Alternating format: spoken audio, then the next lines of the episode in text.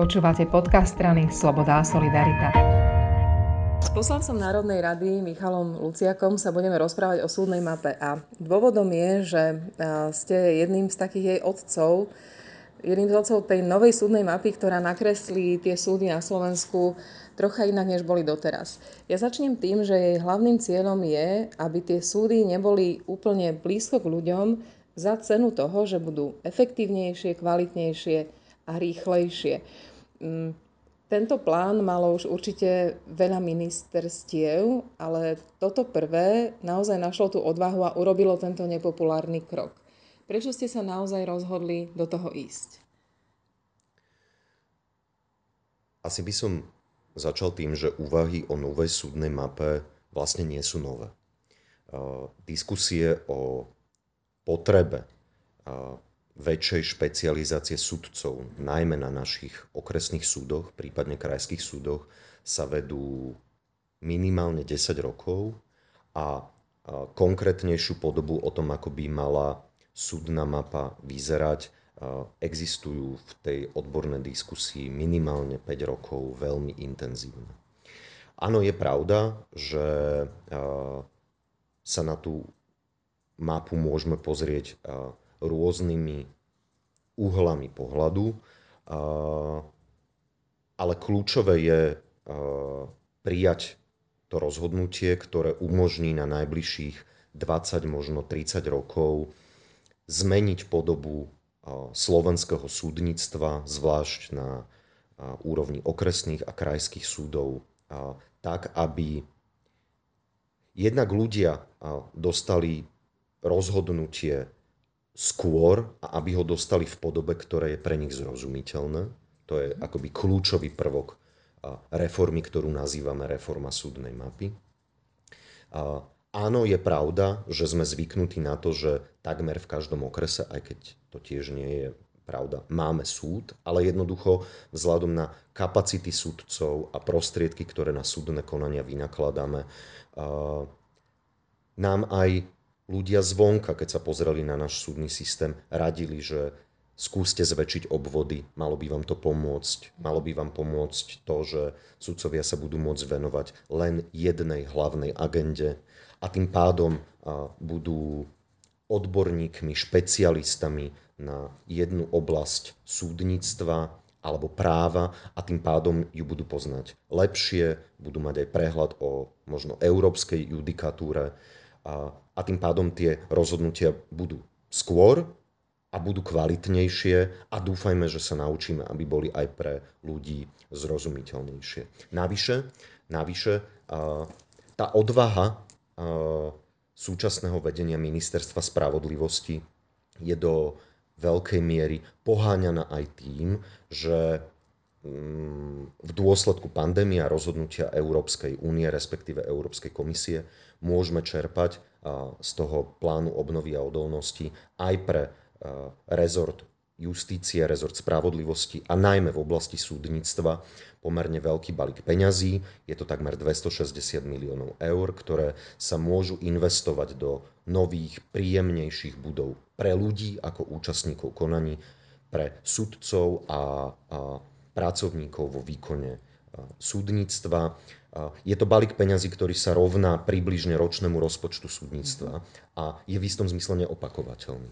A... Mhm. Ja sa chcem opýtať na dva pohľady. Prvý je sudcovský, druhý je občiansky.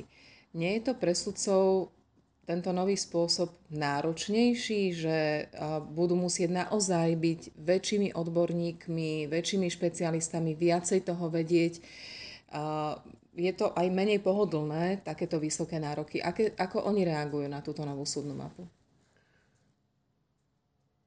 Asi by som ju rozdelil na dva, dve také najrozšírenejšie reakcie. Volanie po špecializácii sudcov neprichádza len zvonka, prichádza aj od samotného sudcovského stavu. Jednoducho žijeme v komplikovanej spoločnosti, ktorá má sa riadi komplikovanými a čoraz komplikovanejšími pravidlami a preto aj to riešenie potenciálnych sporov na súdoch, myslím si, že aj mnohí sudcovia už dnes cítia, že bude pre nich lepšie, ak sa budú venovať len jednej hlavnej agende. A to ten druhý typ reakcií sa týka ako keby zmeny paradigmy toho, ako budú musieť pracovať, povedal by som, že v tej fyzickej podobe, že niekam budú musieť dochádzať, že bude musieť s nimi chodiť aj ich najbližší akoby personál, teda to tzv. súdne oddelenie, ktoré ich sprevádza prácou. To znamená, že ja rozumiem obidvom tým volaniam a je asi našou úlohou nájsť medzi nimi znesiteľnú, primeranú mieru, nechcem hovoriť kompromisu alebo ústupku, skôr dohody, ako by e, ich práca po reforme súdnej mapy mala vyzerať, ale myslím si, že to volanie po špecializácii je v skutočnosti aj z veľkej časti poháňané práve samotnými sudcami. Za občanov zatiaľ hovoria najmä samozprávy. Tým, že súdov bude menej, tak e, z niektorých miest odídu tie súdy a vždy, keď niečo niekde končí, tak sa to mesto ozve, lebo nám pripadá, že o niečo prichádzame. Ten presun sa bude diať v desiatkách kilometrov, hej, tam, kde niekde bol súd, tak teraz sa presúva neviem, o 30, o 40 kilometrov ďalej, čo nie je až taká veda, lebo občan skrátka, keď má ten deň súd, nemá ho každý týždeň ani každý mesiac, tak bude cestovať o pol hodiny dlhšie ale napriek tomu samozprávy sa ozývajú a nepáči sa im to, že sa počet súdov zredukuje. A toto je asi to, čo treba veľa vysvetľovať a veľa zdôvodňovať. Určite áno. Ten pohľad samozpráv je svojím spôsobom, svojím spôsobom legitimný. Je to Myslím si, že do mm, značnej miery je to aj ovplyvnené blížiacimi sa voľbami práve do mm. orgánov samozpráv a rozumiem tomu, že primátori miest, prípadne predsedovia príslušných samozprávnych krajov môžu mať na takýto, takúto novú súdnu mapu svoj vlastný pohľad. Fakt je ten, že musíme si uvedomiť to, že v priemere občan Slovenska prichádza na súd raz za život. Uh-huh. To je prvá paradigma, ktorú si treba... To je údaj, to je fakt. Hej. A teraz sa nerozprávame o právnických profesiách, pre ktorých je to výkon ich povolania, čo je samozrejme niečo iné. Druhá vec. Tá súdna mapa nevznikala, a zachytil som to aj z niekoľkých nedávnych vyjadrení viacerých predstaviteľov samozpráv, akoby v nejakých emóciách, alebo naopak. Tá súdna mapa vznikala v skutočnosti na základe dostupných údajov, rád, ktoré sme dostali v súvislosti s prostriedkami, ktoré máme na výkon súdnictva na Slovensku.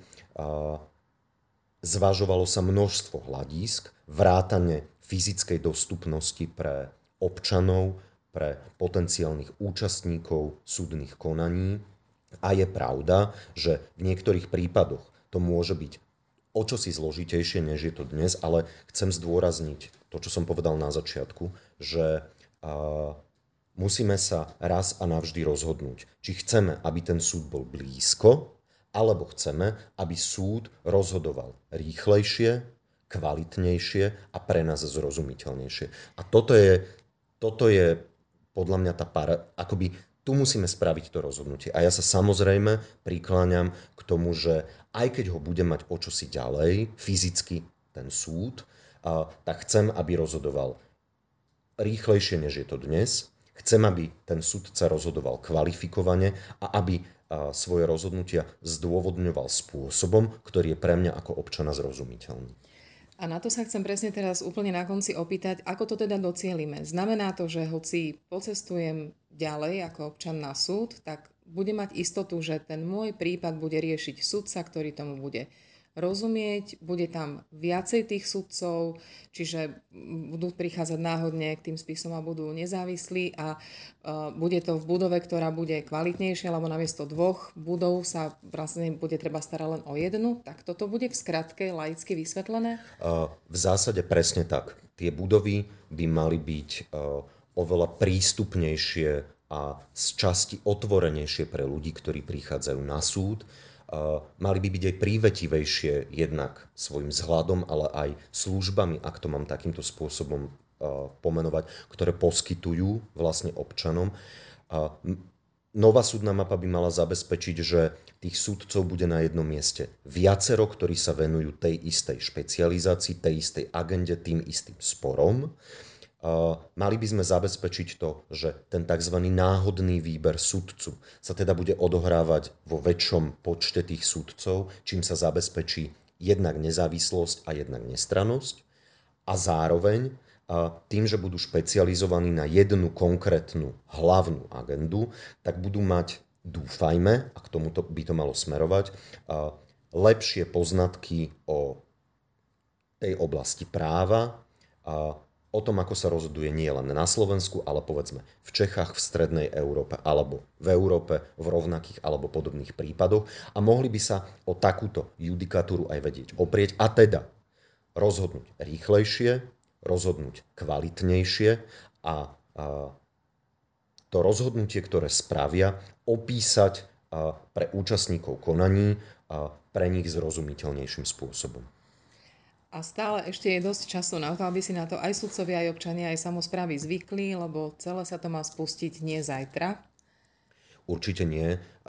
Práve preto sa aj pani ministerka rozhodla a tú pôvodnú akoby jeden balík ktorým sa mala súdna mapa zmeniť, rozdelila do viacerých častí, práve preto, aby si vytvorila najmä pre sudcov, súdny personál, ale aj ľudí, ktorí samozrejme tú zmenu zaznamenajú, viac času na, povedal by som, akoby prechod od toho, čo je dnes a čo by malo byť potom. A to potom sa začne kedy? V niektorých prípadoch by sa malo začať na jeseň budúceho roka, od januára 2023 by mali už fungovať nové okresné súdy v tej podobe, ako ich vlastne legislatíva predpokladá. Ale fakt je ten, že fyzicky sa k stiahovaniu v niektorých prípadoch prístupy povedzme v roku 2024, možno v roku 2025, podľa toho, akým spôsobom, ako rýchlo dokáže Ministerstvo spravodlivosti v spolupráci s jednotlivými súdmi a vďaka prostriedkom z plánu obnovy zrekonštruovať, obnoviť súdne budovy budúcich sídelných okresných súdov. Ďakujem veľmi pekne. Ja ďakujem vám.